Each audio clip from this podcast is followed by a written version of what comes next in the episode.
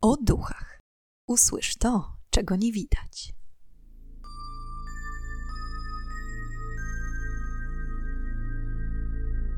Witam i pytam, czego dusza pragnie. Strasznie miło mi gościć Was na moim kanale. W dzisiejszym odcinku wybierzemy się do Olkusza, aby zgłębić historię klasztoru ojców Augustianów, znajdującego się niegdyś przy ulicy Augustiańskiej. Duchy zmarłych zakonników przez wiele lat napędzały niemałego stracha kolejnym właścicielom ziemi klasztoru. Kim był biały mnich nawiedzający w snach mieszkankę Olkusza? Tak, wybierzemy się do Olkusza, ponieważ miasto to znajduje się niedaleko mojego miejsca zamieszkania, to w ubiegłą środę zrobiłam sobie krótką wycieczkę śladami dzisiejszej historii i chcę się z Wami podzielić paroma zdjęciami i filmikami z tego miejsca. Dlatego też serdecznie zapraszam Was na moje, co prawda jeszcze kulejące, ale postaram się poprawić pod tym względem, social media, Facebooka, Instagrama i TikToka. Na wstępie chciałam podziękować za wszystkie łapki oraz subskrypcje, a jeśli jesteście nowi na kanale, to gorąco zachęcam do zasubskrybowania kanału oraz kliknięcia w dzwoneczek, aby być na bieżąco z nowymi odcinkami. Nie przedłużając, zapraszam do wysłuchania dzisiejszej historii. Olkusz jest miastem leżącym w województwie małopolskim, skrywającym bardzo ciekawą historię sięgającą czternastego wieku, kiedy to na ulicy Augustiańskiej mieścił się kościół Najświętszej Maryi Panny oraz należący do niego klasztor ojców Augustianów. Wybudowany w tysiąc trzysta osiemdziesiątym siódmym roku, łączył się jedną ścianą z istniejącym wówczas murem obronnym miasta. Klasztor był murowany, w dwóch jego skrzydłach mieściła się sala zebrań zakonników, kuchnia, biblioteka i sześć cel zakonnych. Ponadto klasztor posiadał wiele piwnic oraz krypt, w których chowani byli mnisi.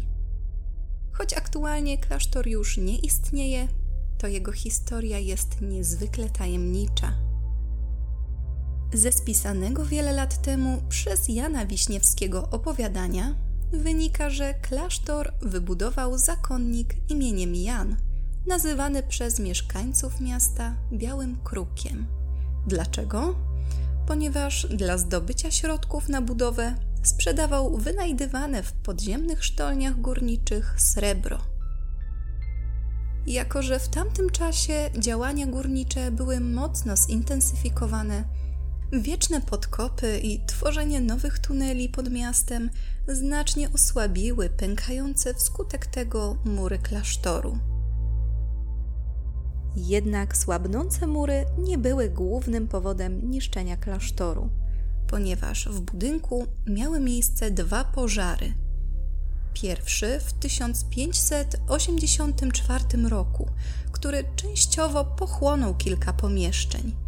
Szkody jednak nie były wielkie, dzięki czemu szybko odbudowano zniszczoną część.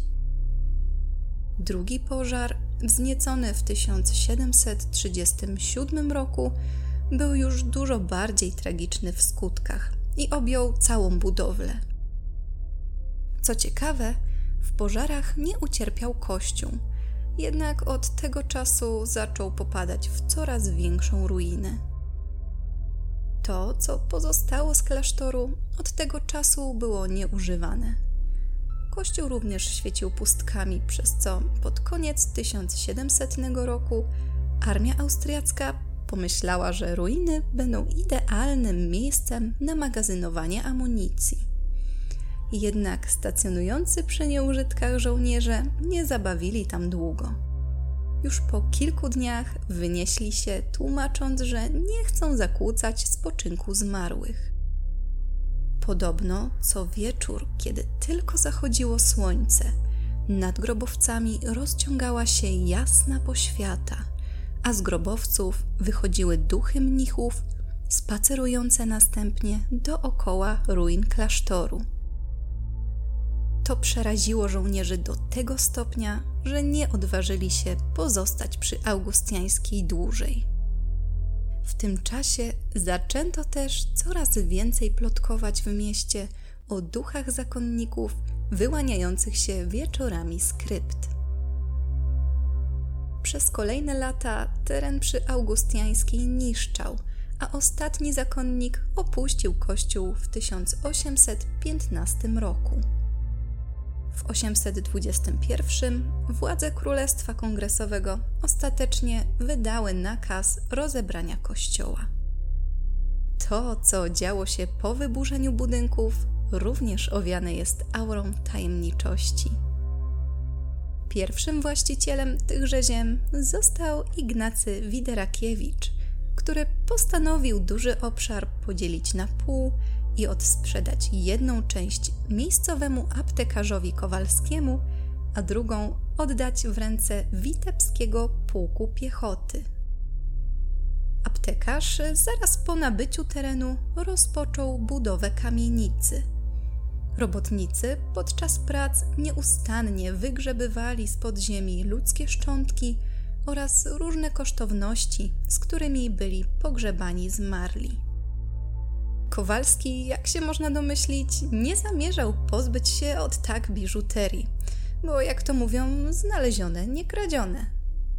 Zgarnął łup, dokończył budowę kamienicy, a niedługo później chytrość aptekarza dała mu się we znaki.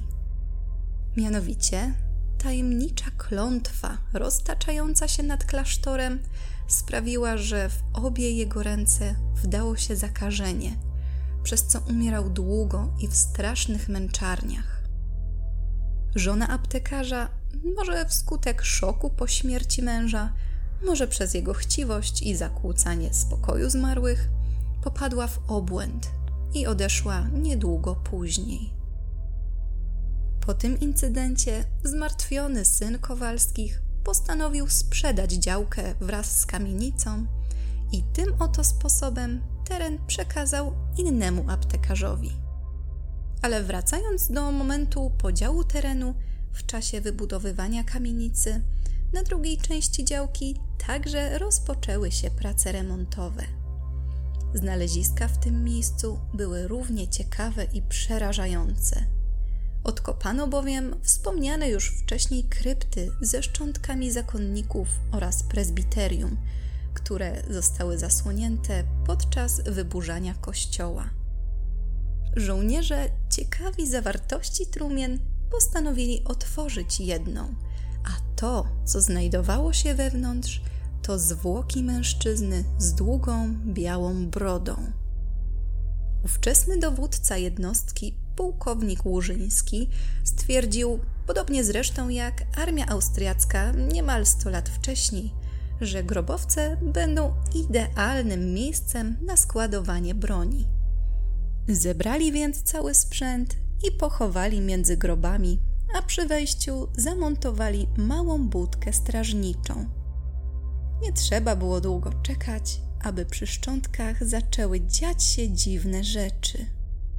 Podobno zaraz po wybiciu północy wartowniczy widział w oknach kamienicy na drugiej części działki białe postaci przechadzające się po budynku.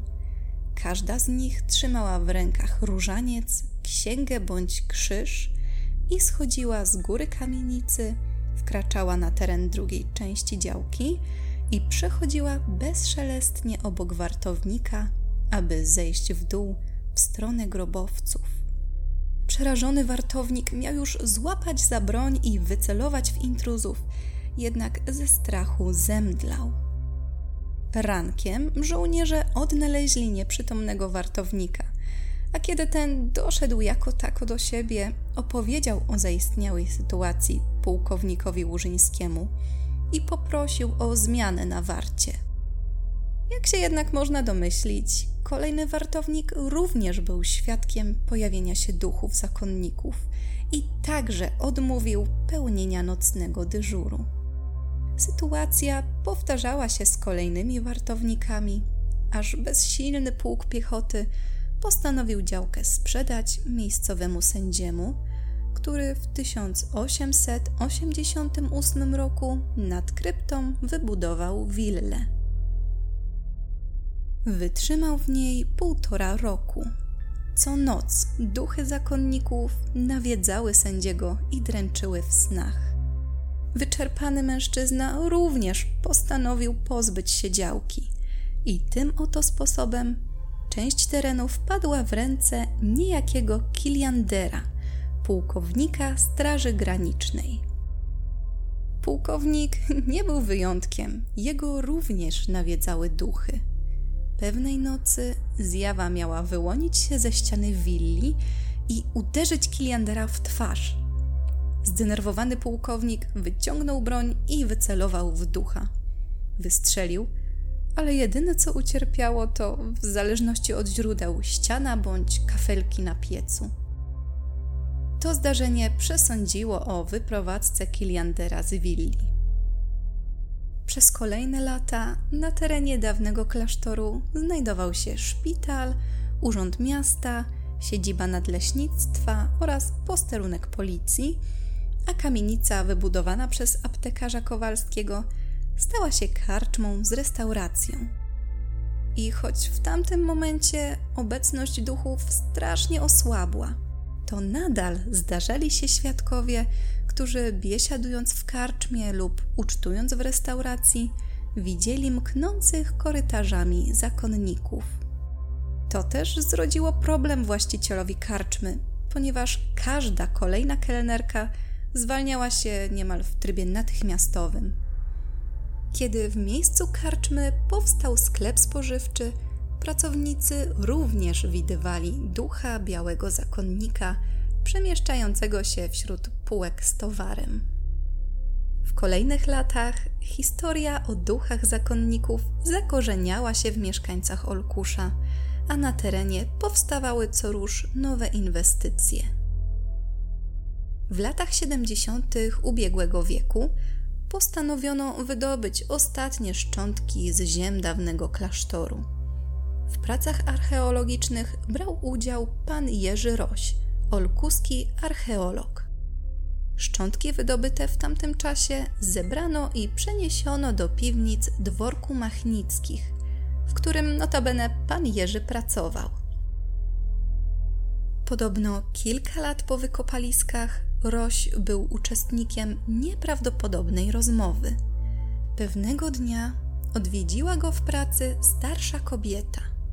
Przedstawiła się i powiedziała, że mieszka w okolicy. Zapytała, czy pod budynkiem dworku machnickich znajdują się grobowce. Pan Jerzy, którego w tamtym momencie oblał zimny pot, zaprzeczył i podpytał o powód wizyty starszej pani. Kobieta zaczęła opowiadać, że jakiś czas temu nękał ją przedziwny sen. Sen, w którym co noc nawiedzał ją stary mnich, łapał za rękę i prowadził do piwnic właśnie dworku machnickich. W podziemiach wskazywał na pudełka po butach, mówiąc, że w środku znajdują się jego szczątki i nie zazna spokoju, póki kości nie zostaną przeniesione na ziemię poświęconą. Pan Jerzy był bardzo zdziwiony opowieścią. Kobieta nigdy nie była w piwnicach dworku, a jej opis pomieszczeń, drewnianych półek oraz pudełek ze szczątkami był nieprawdopodobnie dokładny. Na koniec dodała, że sen przestał ją nękać około dwa lata temu. Co ciekawe, Jerzy Roś potwierdził, że właśnie dwa lata wcześniej kości zakonników zostały pochowane na miejskim cmentarzu. Od tamtej pory duchy nie były widywane już praktycznie wcale. Czas mijał, a w dwa tysiące jedenastym roku ponownie rozpoczęto prace archeologiczne na ulicy Augustiańskiej. Tym razem również brał w nich udział pan Jerzy Roś. Udało się znaleźć jeszcze pojedyncze ludzkie kości, między innymi żebra i piszczel. Archeolog, zapytany o dalsze plany związane ze znaleziskiem, oznajmił, że po przebadaniu jak najszybciej zostaną albo z powrotem zakopane w tym samym miejscu, albo na pobliskim cmentarzu. Powodem takiej decyzji były dawne doświadczenia ze starszą Olkuszanką. Jak mówił pan Jerzy, należy uszanować spokój zmarłych. Aktualnie na jednej części terenu dawnego klasztoru znajduje się pawilon z zapiekankami, sklepem z garniturami oraz restauracją orientalną. Na drugiej części stoi niedokończony budynek. Jeśli jesteście ciekawi, jak wygląda aktualnie ten teren, zerknijcie na social media o duchach. Lada moment wrzucę kilka fotek i filmików. Swoją drogą, nie wiedziałam, że Olkusz to takie ładne miasto, więc jeśli będziecie kiedyś w okolicy, to serdecznie polecam zwiedzenie ulicy Augustiańskiej. A już teraz zapraszam Was na kolejny odcinek podcastu o duchach, w którym ponownie zadamy pytanie, czego tym razem dusza zapragnie. Do usłyszenia!